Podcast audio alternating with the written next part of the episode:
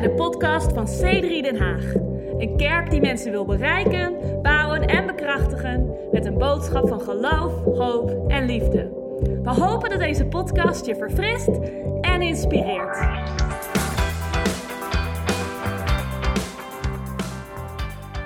Isaiah 54 vers 7. En ik wil voortbouwen op dat idee dat we de rust van God binnengaan door middel van geloof en geloof alleen.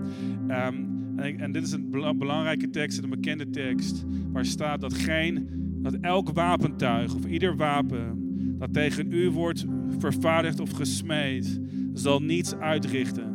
En elke tong die in het gericht tegen u opstaat, andere woorden, iedere tong, die, iedere persoon die je zou beginnen te, aan te klagen, iedere tong zult God, zult u schuldig verklaren. Of nee, zullen wij schuldig verklaren.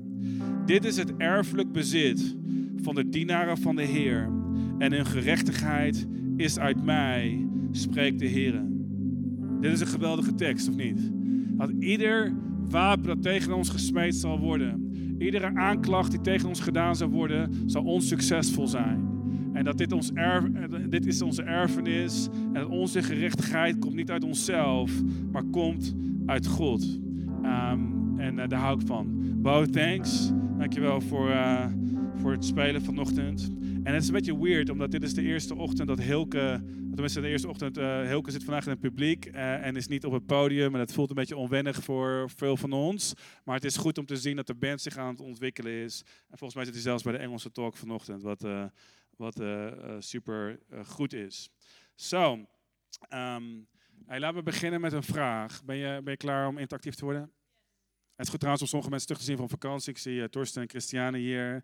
Uh, amazing. Ik heb hem ook nog even kort tijdens vakantie gezien. Wist je net terug van vakantie iemand? Iemand anders? Maar wie van jullie is op vakantie? Wie is niet op vakantie geweest? Zwaai even. Amazing. Uh, het, weer is mild. Right? mild gestemd. En ik weet niet of dat goed of slecht nieuws is. Maar wow, het is wat het is. Daar laten we er gewoon gebruik van maken. Dus als je, als je wil genieten van het strand of iets dergelijks. Heerlijk. En... Um, ja, en we gaan het jaar uh, beginnen. Maar ik vraag me af, zijn er mensen die wel eens het gevoel, die het gevoel herkennen, um, het gevoel um, dat je een soort van een buitenstaander bent, die door een vitrine naar binnen kijkt en denkt, uh, andere mensen zijn de in-crowd en ik ben een buitenstaander. Ken iemand het gevoel? Um, maar iemand? Uh, uh, dat kan op verschillende manieren gebeuren. Misschien zit dat enigszins in je persoonlijkheid zou kunnen. Het zou kunnen zijn dat je net begonnen bent met een nieuwe baan of een nieuwe uitdaging. En je denkt, oké, heel veel mensen zijn comfortabel in de routine van hun werk. Maar ik voel me nog een klein beetje alsof ik van buiten naar binnen kijk. En er is een, een bepaalde stap die ik het gevoel heb die ik eerst moet nemen om, om aan de binnenkant te komen. Heel veel mensen hebben dat gevoel overigens bij religie. Ik denk dat heel veel mensen, uh, misschien ben je nieuw in de kerk en heel veel mensen er wellicht het gevoel hebben van, hey, ik voel me alsof ik van buiten naar binnen kijk. Ik praat niet over de kerk in termen van wij, maar ik praat in de kerk in termen van zij. hey, jullie zijn best modern. Wel, uh, jullie zijn best eigen tijd. Wel, um, uh, dit is een plek waar, waar buitenstaanders stappen kunnen maken om om naar binnen te komen. Dit is een plek waar iedereen welkom is. Maar er zullen verschillende momenten zijn in je leven. Misschien dat ieder van ons wel momenten herkent waarvan we het gevoel hebben: oké, ik voel me alsof ik van buiten naar binnen kijk. Misschien als je een muzikant bent, um, heb je een, een tijd gehad waar je trainde en oefende om een instrument te spelen. En, um, en dat, is, dat het voelt alsof je een soort van buitenstaander bent die probeert om de muzikale wereld binnen te treden. Misschien is wel een secret handshake die uh, mensen die echt goed muziek spelen hebben. Is die er, Mark? Ik weet niet of die er bestaat. Uh, daar kan je niks over zeggen, want anders zou die niet meer secret zijn. Um, maar het, het voelt alsof je, alsof je van buiten naar binnen kijkt. En dan komt er dat moment dat je, dat je toebehoort aan de groep muzikanten. Ik weet niet precies waar die grens ligt en, en, waar dat moment komt waar je een erkende muzikant bent. Maar er komt een moment dat je in een band zit of, of ergens speelt en je denkt, ja, hey. en dat, er, dat je waarschijnlijk als muzikant het gevoel had, hé, hey, ik voel me als een van die mensen. Zijn er muzikanten die dat gevoel hadden? Hey, nu ben ik een van die mensen die lekker uh, een ding kan doen. Of misschien op je werk, dat je op een gegeven moment na een aantal um, maanden of jaren denkt, hé, hey, ik, voel me alsof ik dezelfde routine heb. I'm, I'm part of, ik ben een deel van die, van die in-crowd. Ik weet nu wat het is om niet van buiten naar binnen te kijken, maar van binnen naar buiten te kijken. Right? En dus het is een, een fascinerend iets dat we allemaal bepaalde aspecten van ons leven wel, wel eens dat gevoel hebben. We kijken van buiten naar binnen, of misschien kijken we van binnen naar buiten. Um, ik weet nog, Nicola en ik, uh, toen we trouwden, woonden we, uh, toen we begonnen, toen we ja, trouwden, uh, woonden we in Amsterdam. En Nicola trouwde met mij toen ik um, een matras had. Um, twee stoelen en een tafel, een laptop en een kast. En dat was zo'n beetje alles wat ik had. En zij was net geëmigreerd vanuit Nieuw-Zeeland naar Nederland. En ze werkte als au pair. En we trouwden toen ik nog aan het studeren was. Ik was in het derde jaar van mijn studie. Dus we hadden eigenlijk niet heel veel. Sterker nog, we gingen zo weinig uh, uit eten. Dat het moment dat ik tegen Nicola zei: Hey, zullen we vanavond uit eten gaan? Dat ze wist uh, dat ik uh, mijn huwelijksaanzoek zou doen. Omdat het zo ongewoon was dat we uit eten gingen. We hadden simpelweg, we leefden gewoon op een studentenbudget en we hadden niet veel. We hadden geen ouders die ons financieel hielpen of iets dergelijks. We hadden geen extra college fund of zoiets. dus we moesten het zelf doen. En dus we waren voorzichtig met onze financiën. En ik weet nog dat we heel erg vaak in Amsterdam fietsten. Um, we langs de Um, vlakbij de Gouden Bocht in uh, de Herengracht, uh, waar Moscovic zijn kantoor, ik denk, heeft of had. Uh, nee, zijn familie zal het nog hebben. En daar vlak om de hoek is er een Italiaans restaurant waar s'avonds tijdens het eten, tijdens het diner, opera wordt gezongen. En niet dat dat mijn ambitie is of iets dergelijks, maar, maar um, om opera te zingen überhaupt. Ik ben nog aan het eh, trainen. Maar, uh, maar en we fietsten vaak langs het restaurant. En Nicola die zei af en toe eens tegen me van, hoe zou het voelen om een van die mensen te zijn? Dat is, ze zei het in het Engels, dus ik weet niet precies hoe, Um, hoe, hoe, ik dat moet vertalen. Maar, maar hoe zou het zijn, ze vroeg zich wel eens af, uh, als je daar binnen zit, hoe zou het zijn om een van die mensen te zijn? Het voelde een beetje alsof we van buiten naar binnen keken. was overigens helemaal geen probleem. We waren er niet droevig over. Of er was geen aanklacht naar God dat we dat niet konden. Dat was helemaal niet ons doel in het leven of iets dergelijks. Maar het was gewoon zo'n moment. En het was heel erg grappig. Uh, dat zegt ze wel eens vaker. We zijn nu zo'n 14 jaar getrouwd. Uh, dus bid voor uh, haar. Uh, we zijn 14 jaar getrouwd en, um, en pas geleden waren we bezig met skiën. We zijn aan het leren te skiën. Dat was onze, was onze derde skidag. En ik zei tegen Nicola, ik zei, ik durf te wedden dat ik precies weet wat jij nu aan het denken bent. En zei, wow, try me. Uh, um, en, um, en omdat we al een aantal jaar getrouwd zijn, heeft dat zo'n voordelen.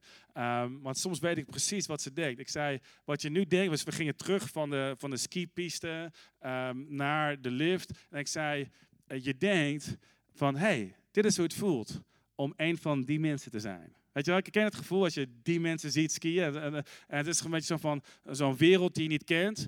En, uh, en ze zei, ja, eigenlijk was ongeveer precies wat ik dacht. Ik dacht, yes, husband points, weet je wel. Um, en, en laat me duidelijk zijn, het, het, doel van je leven is niet om te gaan van niet skiën naar skiën. En je doel van je leven is niet om te gaan van niet in een restaurant zitten naar in een restaurant zitten. Dat is niet wat ik probeer te zeggen. Maar we kunnen ons allemaal identificeren met een gevoel van, van buiten naar binnen kijken en van binnen naar buiten kijken. En we komen allemaal op momenten in ons leven dat we denken, ah, dat is hoe het voelt om een van hen te zijn. Nou, um, deze tekst, Jezaja 54, beschrijft heel erg goed hoe het voelt om één van hen te zijn. Om één van die mensen te zijn die toebehoort aan de in-crowd, aan de, de inner circle van het volk van God. Deze tekst beschrijft het gevoel en de houding waarmee je kan leven als je die stap, waar we het vorige week over hadden, van geloof hebt gezet om binnen te gaan door geloof in de rust van God.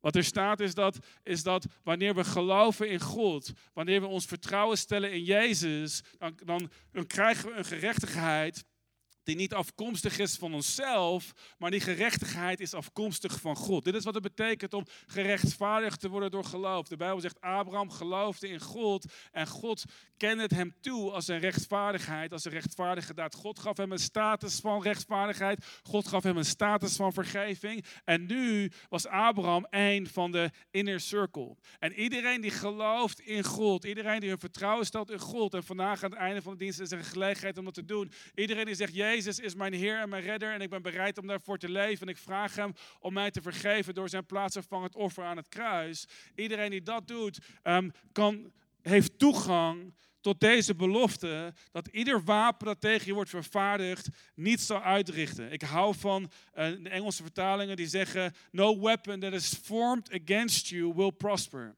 Geen wapen dat tegen je gesmeed wordt zal voorspoedig zijn. Niets wat tegen jou gevormd wordt zal uiteindelijk in ultieme zin uh, slagen en succesvol zijn. Dat is hoe het voelt om één van hen te zijn. Dat is hoe het voelt om één van Gods mensen te zijn. En tijdens mijn vakantie moest ik na, dacht ik na, ik moest niet nadenken, maar ik dacht na over. Uh, en een, aantal keer kwam in Bijbelverhalen kwam het verhaal van Ragab naar voren.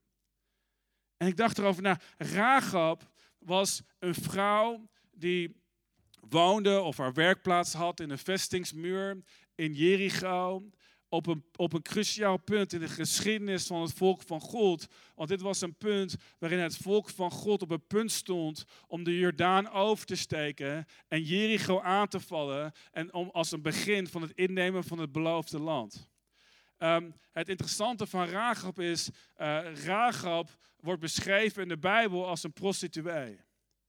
Nou, dus ik heb Bijbelcommentaren gelezen en ook Joodse commentaren uh, van, um, van theologen en rabbijnen die de neiging hebben om te proberen om de geschiedenis van Ragab een klein beetje weg te poetsen omdat ze denken, waarschijnlijk was het woord prostituee niet helemaal een prostituee, maar een herbergier. Um, omdat, omdat de Bijbel niet negatief spreekt over Ragab. Er wordt niks negatiefs over gezegd. Er wordt gewoon simpelweg neutraal gezegd, Ragab was een prostituee.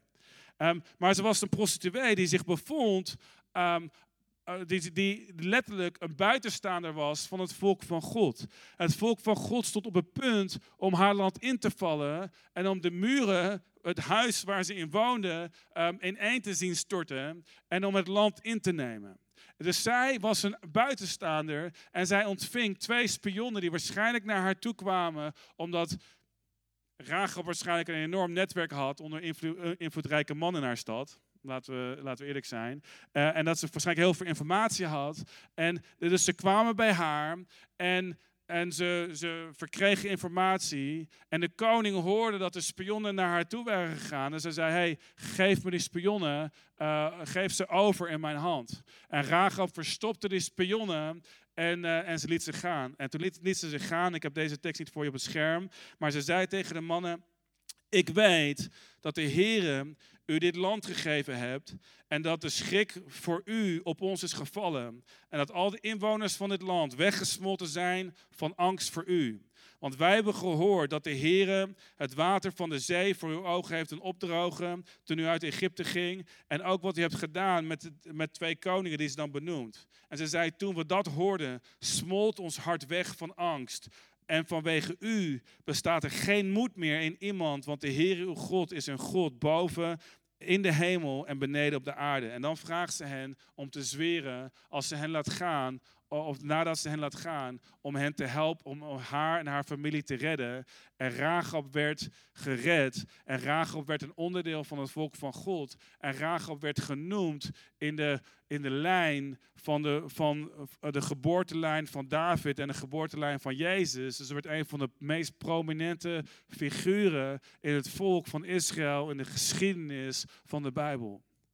En het is fascinerend omdat Ragab maakt van één in één moment de stap van het zijn van een, van een prostituee die zich bevindt aan de verkeerde kant van de muur, zou je kunnen zeggen, naar een persoon die gerechtvaardigd is door haar geloof. En laten we ook eh, dit in niet misverstaande woorden zeggen. Ik geloof niet dat Rahab gekozen had voor haar carrière als sekswerker.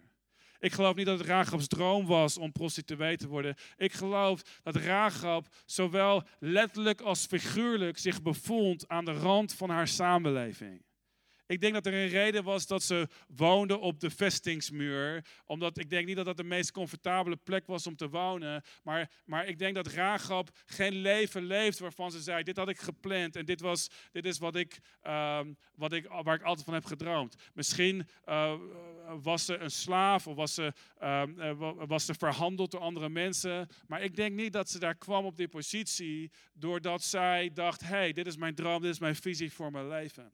En God zag haar leven en God zag haar geloof en God redde haar en God nam haar op in het verhaal van de geschiedenis van het volk van God. En Rahab stond bekend in het Nieuwe Testament als een vrouw die gered werd vanwege haar geloof. Het fascinerende, vind ik, van Rahab, is dat Rahab als buitenstaander letterlijk gezien moet hebben welke wapens er gesmeed werden tegen het volk van God. Right? Ze beschrijft dat de angst uh, voor Israël en voor hun God um, het land overweldigde. En, en wat ze zouden doen op zo'n moment is ze zouden beginnen om hun zwaarden te slijpen. Ze zouden beginnen om, om te trainen. Ze zouden beginnen om om de wapens klaar te leggen en de, de, de, defensielinies op te bouwen. En Rahab zag het wapen dat gesmeed werd tegen het volk van God. En laat me dit zeggen, Rahab was niet enorm onder de indruk. Niet omdat, niet omdat de vestingsmuren niet stevig waren. Niet omdat het leger um, van haar land niet een, een groot leger was. De Bijbel zegt dat de, poort, dat de muren van Jericho zo dik waren dat er wedstrijden, drag races van paarden opgevoerd werden. Kun je je voorstellen? Dit zijn, dit, dit zijn muren van meters breed. En, um, dus het was niet zo dat het, dat het volk um, er fysiek gezien slecht uitzag. Sterker nog, de spionnen, weet je wat de spionnen, uh, de, de twaalf spionnen die eerder het land bezochten, zeiden? Ze zeiden, ze zeiden dit, dit land is vruchtbaar en het volk daar, dit zijn reuzen.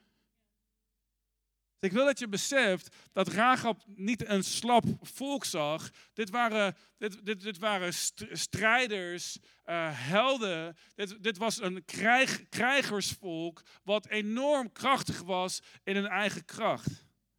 Maar Rahab zag wat het was um, om een buitenstaander te zijn van het volk van God. En ze, ze werd letterlijk een overloper. Ze verraden haar eigen land en ze zei: Ik geloof dat God met jullie, met jullie is. En ik neem de stap Um, omdat ik wil een van die mensen zijn die ook weet dat geen wapen dat tegen mij gesmeed wordt zal voorspoedig zijn. Ik zie dat God met jullie is en ik zie de angst van ons volk. Al zijn we sterk in eigen kracht, wij zijn bang en geïntimideerd omdat wij als vijanden van het volk van God niets over hebben. Want wij hebben um, iets niet wat jullie wel hebben en dat is hetgene wat jullie verschil maakt. Wij hebben niet de God die jullie hebben. En het is fascinerend om te zien dat, dat Rahab zo overtuigd is van, van, van dit moment dat ze haar leven waagt voor haar geloof. Dus ze stapte over. En het, het fascinerende van de tekst uit Jezaja 54, dat er gesproken wordt over, dit is het erfelijk bezit van de dienaren van de Heer. En hun gerechtigheid is uit mij, spreekt de Heer. Zie, deze bescherming, dat geen wapen dat gesmeed wordt tegen ons in 2020 voorspoedig zal zijn. Dat geen oordeel wat tegen ons geveld wordt dit komend jaar dat geen, dat geen, macht en geen kracht en geen persoon die probeert om Gods wil in ons leven te weerstaan in, in, dit komende jaar uh, vruchtbaar zal zijn. Dit is een onderdeel van ons erfelijk bezit. En alleen door geloof stapte Ragab over. Alleen door geloof maakte zij een stap van het zijn van een vijand van het volk van God naar het zijn van een, van een onderdeel van het volk waar zij een erfenis had en een verbondsrelatie had met God.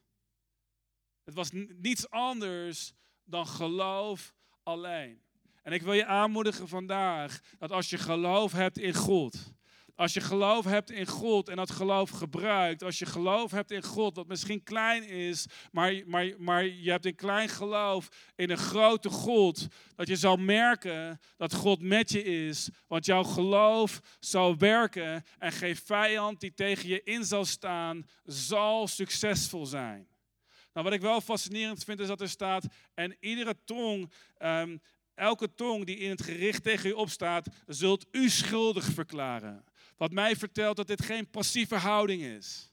Wat, wat, hier staat is dat wanneer we beschuldigd worden, wanneer we schuldgevoel op ons leven komt, dat wij moeten zeggen, ho stop en niet verder.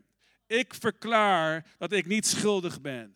Ik verklaar dat ik vergeven ben. Ik verklaar dat ik gereinigd ben door het werk van Jezus Christus aan het kruis en door zijn opstanding. Ik verklaar dat ik voor God kan komen en kan bidden in de naam van Jezus. Ik verklaar dat God geen mysterie voor me is, want Hij aan mij geopenbaard is. Ik, ik verklaar dat geen wapen tegen mij gesmeed wordt voorspoedig zal zijn. Want zo nu en dan zul je als christen moeten opstaan en zul je stem moeten geven aan je geloof, zoals in de Bijbel staat zij geloofden en, daar, en daarom spraken zij. Het is niet voldoende om te zeggen, c'est la vie, c'est vie, um, whatever will be, oké, sera, sera, whatever will be, will be. Wat er gebeurt, gebeurt er. Nee, het is tijd om te zeggen, 2020, um, ik zal spreken, ik zal mijn stem verheffen wanneer ik merk dat de vijand probeert om terrein te winnen in mijn leven. Ik zal, niet, ik zal niet wachten op God om te werken. Nee, God heeft mij een positie gegeven. God heeft mij een stem gegeven. Ik ben de uitverkorene van God. God heeft mij geplaatst waar ik ben om vruchtbaar te zijn. En er zijn situaties in je leven waar je misschien niet vruchtbaar in voelt, maar het is je geloof. En nogmaals, het is je geloof en niet je werken, maar je geloof zal moeten spreken. Je geloof zal, um, zal moeten realiseren dat je een erfenis hebt waar je gebruik van moet maken. Want zoals we vorige week hebben geleerd, heel veel mensen hadden een, een belofte voor het beloofde land, maar heel veel mensen gingen niet binnen. Waarom? Omdat ze niet genoeg baden, omdat ze, niet, um, omdat ze afgoden aanbaden, omdat ze niet perfect waren. Waarom? Omdat ze fouten maken, omdat ze niet besneden waren. Nee, nee, nee. Omdat ze geen geloof hadden. En dat is de waarschuwing voor ons in ons leven. Dat het enige wat we nodig hebben is geloof. Het enige wat we nodig hebben is vertrouwen in God en acties die daaruit volgen. Echt geloof. Zie, want echt geloof doet iets met wat we geloven. Dus geen wapen dat tegen ons gesmeed wordt, zal voorspoedig zijn. Geloof je dat? Geloof je dat? Want ik denk dat als je het niet gelooft, dat je meegesleurd kan worden door verschillende golven en stromingen. Maar als je het gelooft, dan zul je stand kunnen houden wanneer het leven wat meer uitdagend wordt. En al ben ik optimistisch over 2020, ik weet ook dat met grote zegen er grote tegenstand zal zijn. Maar, maar ik geloof dat God met je zal zijn en dat je in staat zal zijn om te spreken. Maar kerk, het is tijd om te beginnen, om te bidden en om te vasten en om te spreken en om te zeggen wat we willen zien in ons leven. Omdat we niet langer tolereren dat de vijand een beetje een spelletje met ons aan het spelen is met je schuld, met je gevoel, ehm, met je situaties, in je financiën, in je relaties. Het is tijd om te zeggen, dit is mijn erfenis. Mijn gerechtigheid is niet afkomstig uit mezelf. En wanneer, wanneer je werkelijk overtuigd bent dat je gerechtigheid afkomstig is van God, zul je weten dat Hij die het in je begonnen is, het ook zal voltooien. Zie, te veel mensen leunen op een eigen gerechtigheid. En wat er dan gebeurt is, dat maken we een, een, fout of twee. En dan durven we niet meer te bidden en durven we niet meer God te zoeken en durven we niet meer te staan. Maar de Bijbel zegt, als ons hart ons niet veroordeelt, is God groter dan ons hart. En als, we, als ons hart ons niet veroordeelt, dan hebben we vertrouwen om te bidden waarvoor, voor de dingen die we nodig hebben. En weten we dat als God ons hoort, dat Hij ook ons zal voorzien in datgene wat we nodig hebben. Onze gerechtigheid is afkomstig van God. En ik wil met je in de komende 10 minuten twee gedachten delen. Over, over, over, ja, in de komende 10 minuten twee gedachten met je delen. Over wat het met je doet als je werkelijk begint te geloven dat geen wapen dat tegen jou gesmeed wordt voorspoedig zal zijn. Op basis van je geloof. Um, ben je er klaar voor? Heb je er zin in? Heb je verwachting? Want zie, ik denk dat weten dat geen wapen tegen ons gesmeed wordt succesvol zal zijn, um, zal het een aantal dingen met ons doen. En ik, ik licht gewoon een puntje van de sluier op. Maar dit heeft mijn leven zo veranderd. Want mijn vertrouwen in God is afkomstig uit beloftes zoals deze. En ik hoop dat je het woord van God kan nemen dit jaar en je denken en je gevoel kan beginnen te veranderen door de waarheid die God je geeft. Want ik groeide op met, een, met, met mindsets van schuld en van veroordeling en van misschien een minderwaardigheidsgevoel. En misschien wel een mindset van, van buiten naar binnen kijken. En, en ik heb geleerd dat toen God begon om mijn identiteit te veranderen als iemand die niet van buiten naar binnen kijkt, maar iemand die van binnen naar buiten kijkt. In andere woorden, iemand die gerechtvaardigd is door geloof. Iemand die gekozen is door God. Iemand die uitverkoren is door God. Iemand die God wil gebruiken. Ik merk dat toen mijn denken begon te veranderen, dat mijn leven en mijn acties begonnen te veranderen. Het eerste, denk ik, wat er zal gebeuren is dat, dat je je niet meer laat afleiden door tegenstand. Je hoeft je niet langer te laten afleiden door tegenstand als je weet dat geen wapen dat tegen je gevormd wordt succesvol zal zijn. Ik moest denken, zelfs vanochtend, aan Nehemia, die het huis van God of de muren van God weer opnieuw aan het opbouwen was in Jeruzalem. En op een gegeven moment in Nehemia hoofdstuk 4 uit mijn hoofd uh, zijn er een aantal vijanden die zich niet presenteren als vijanden, die hem uitnodigen om een gesprek met hem te voeren buiten de poorten van Jeruzalem, ehm, in het vallei van oh no. En Nehemia dacht, oh no. Nehemia dacht, ik laat mij niet afleiden van het werk wat God me heeft gegeven. Hij zei letterlijk tegen, tegen mij, ehm, ik ben hier een goed werk, hij zei letterlijk in de Bijbel, sorry, uh, ik ben een goed werk aan het doen. Waarom zou ik me laten afleiden van het werk wat God me geeft? Zei, ik kom niet naar de vallei van oh no. Hij zei, oh no. Zeg even tegen zo naast je, oh no. Kom op. Oh no. No, no, no, no, no. We laten ons niet afleiden van het werk wat God voor ons heeft gelegd door tegenstand in ons leven. Wat Nehemia wist, dat een erfenis van het volk van God is dat geen wapen dat tegen hem gesmeed zou worden, zal succesvol zijn. Het maakt hem niet passief, want hij zei tegen iedere bouwer, hij zei, neem je, neem je zwaard of je speer mee terwijl je bouwt. Bouw met, met, met je hamer in e-, één hand en je pistool in je andere hand. Maar, maar wees niet passief, wees sober-minded en denk na over het feit dat de vijand je wil aanvallen. Maar ik weet dat als we zullen vechten in geloof, dat God ons zal helpen. Angst vernauwt onze zintuigen. Angst zorgt voor minder creativiteit.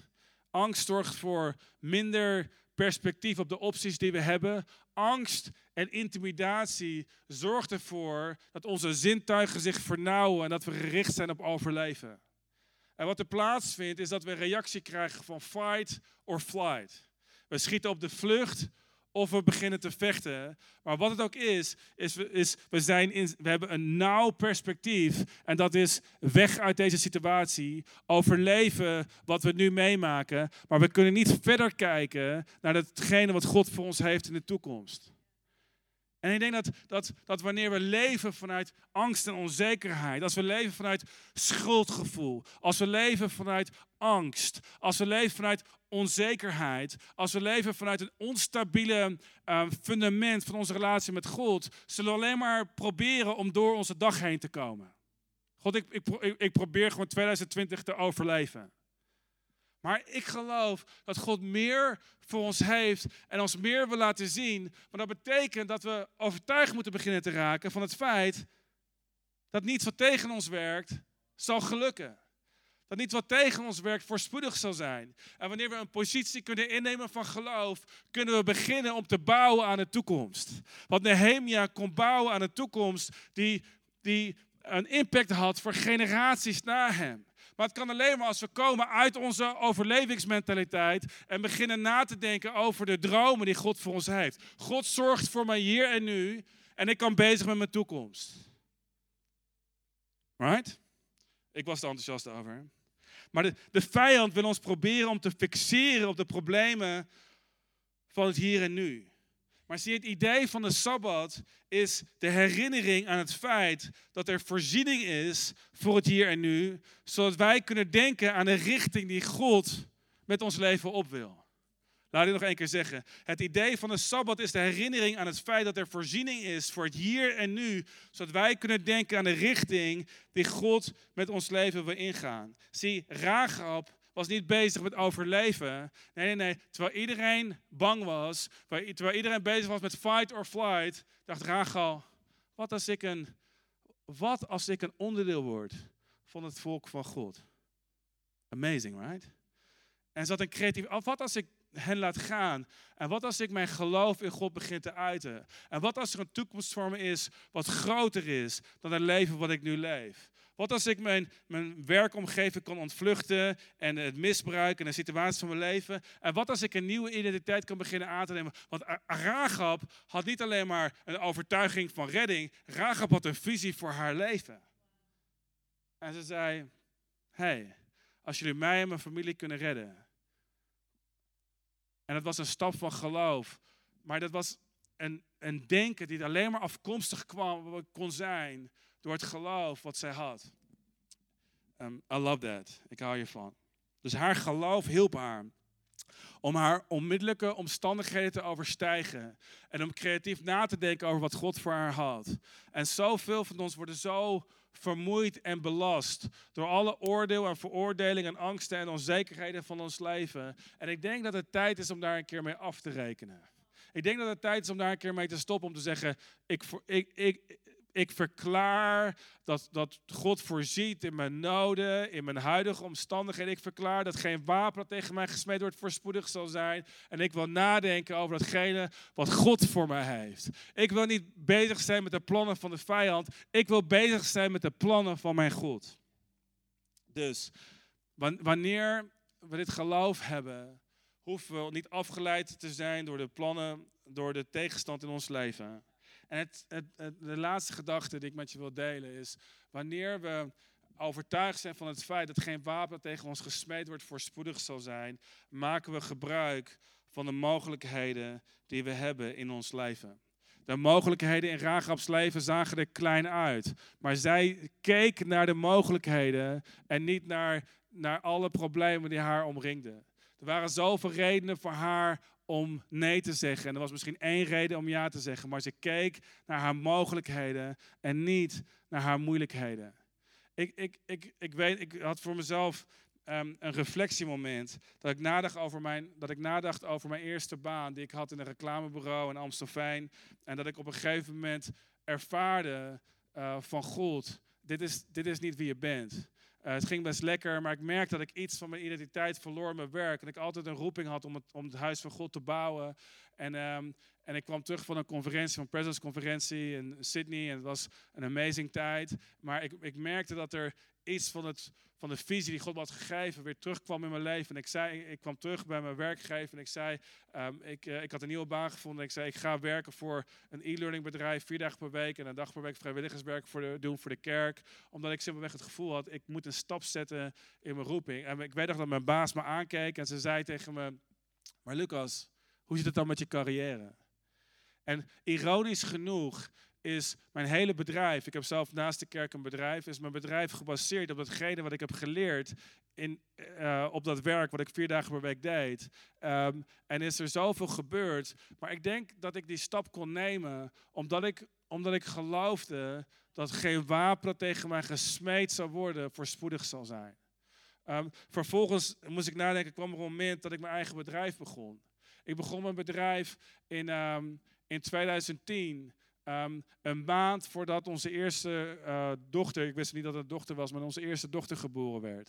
Het was twee jaar, uh, anderhalf jaar na de economische crisis die begonnen was. En voor veel mensen was het geen logisch moment om een bedrijf te beginnen. Ik begon twee dagen per week. Ik ging ook een paar dagen per week voor de kerk werken, wat ik ook um, een gevoel had dat God tegen me had gezegd als assistent voorganger in C3 uh, Amsterdam. En ik ik ervaarde dat ik, ik wist dat ik dat moest doen. En Nicola wist het ook. En ik, en ik realiseer me, dit is een stap die ik moet zetten. En, um, en dit is een stap die enorm formatief is geweest in mijn leven. Omdat um, ik in het begin van onze kerk um, de kerk heb kunnen stichten door de middelen die ik verkreeg uit mijn bedrijf. En mijn bedrijf begon te groeien toen we deze kerk startten. En het was een bijzondere tijd. Maar er waren zoveel redenen om het niet te doen. Maar ik, ik wist ik had geleerd over de jaren heen dat God met me zou zijn en geen economische crisis um, zou standhouden. En ik had, ik had niet een volledige, volledige zekerheid. Ik zou eerlijk met je zijn, er was een bepaalde mate van, van gevoel van risico. Ik weet nog de eerste maand dat ik begon, dat ik, um, dat dat ik dacht van wow, dit is best groot. En het bemoedigende als je zoiets doet, is dat iedereen om je heen zegt, zo, dat is wel een grote stap. Ken je dat? Dat je een stap neemt en dat iedereen zegt, zo, dat is een flinke stap. Dat je denkt van, oh, uh, is het is het, is het, really, is het echt zo groot? En dan begin je te reflecteren en denk je na van, oké, moet ik dit doen? Maar als ik terugkijk op mijn leven, ben ik zo blij op de risico's die ik nam. Met het besef dat ik misschien niet alle details kende, maar dat God met me zou zijn. Misschien kan het ben naar voren komen, we gaan uh, eindigen. Hey, en toen we de kerk begonnen. Toen wij in 2012 uh, bevestigd kregen en een visie kregen om een kerk te stichten in Den Haag en de regio van Den Haag. Um, ik zou je dit zeggen, veel mensen om heen zeiden zo, dat is een grote stap. En, uh, en, en ze, mensen bedoelen dat op positief, maar hier en daar kan het een gevoel teweeg brengen van, zou je dit nou wel doen? En weet je niet wat je hebt? En wij kennen niemand in Den Haag. Wel, ons team, uh, Deborah die hier speelt en Hilke, um, woonde in Utrecht. Wij woonden in Amsterdam. We gaven ons huis.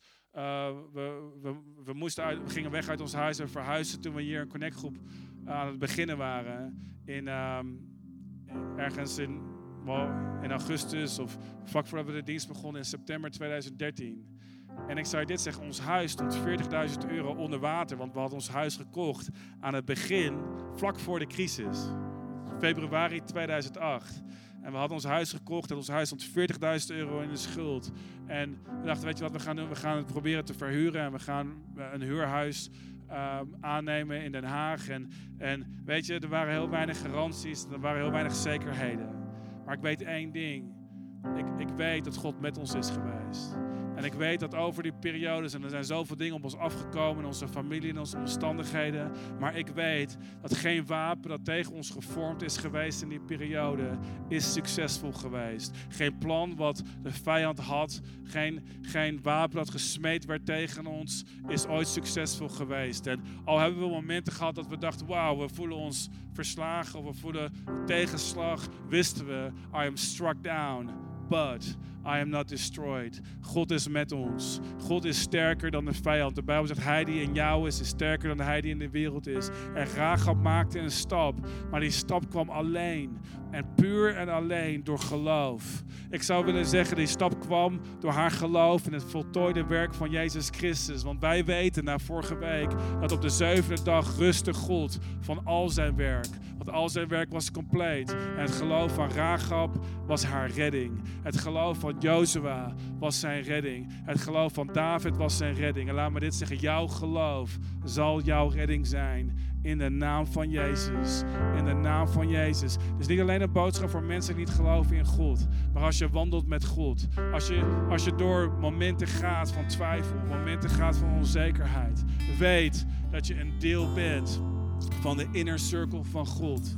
En dat God aan jouw kant staat. Dat God jou omringt en dat God voor je vecht. En dat geen wapen dat tegen jouw gezin gesmeed wordt, zal voorspoedig zijn. Geen wapen dat tegen je financiën gesmeed wordt, zal voorspoedig zijn. Geen wapen dat in je emoties gesmeed wordt, zal voorspoedig zijn. Geen burn-out waarvan je denkt dat het tegen je gesmeed wordt, zal voorspoedig zijn. Dit is het erfenis van de mensen van het volk van God. Je bent een deel van de inner circle van God. Jij bent de gerechtigheid van God door geloof. Ik wil geloof in je spreken. Ik neem een extra moment om dit te doen, omdat ik wil dat je opstaat verbinden en dat je zegt: Oh no, niet langer. Ik stop met twijfelen. Ik stop met afleiding. Ik stop met ontmoediging. Ik stop met risico's vermijden. Ik zeg niet dat je je baan moet achterlaten en een bedrijf moet beginnen. Ik zeg niet vandaag dat je per definitie een kerk moet starten. Wat ik zeg is dat je um, een stap kan nemen om verder te gaan. Dat je opnieuw kan opstaan van binnen en kan zeggen: God is met me. Dat je opnieuw kan zeggen: Gods genezende kracht werkt in mijn lichaam. Dat je opnieuw kan zeggen: Gods vergevende kracht werkt in mijn ziel en in mijn geest. God is voor me. Bedankt voor het luisteren naar deze podcast. Wil je er op zondagochtend ook een keer bij zijn? Je bent van harte welkom. Ga voor meer informatie naar c3denhaag.nl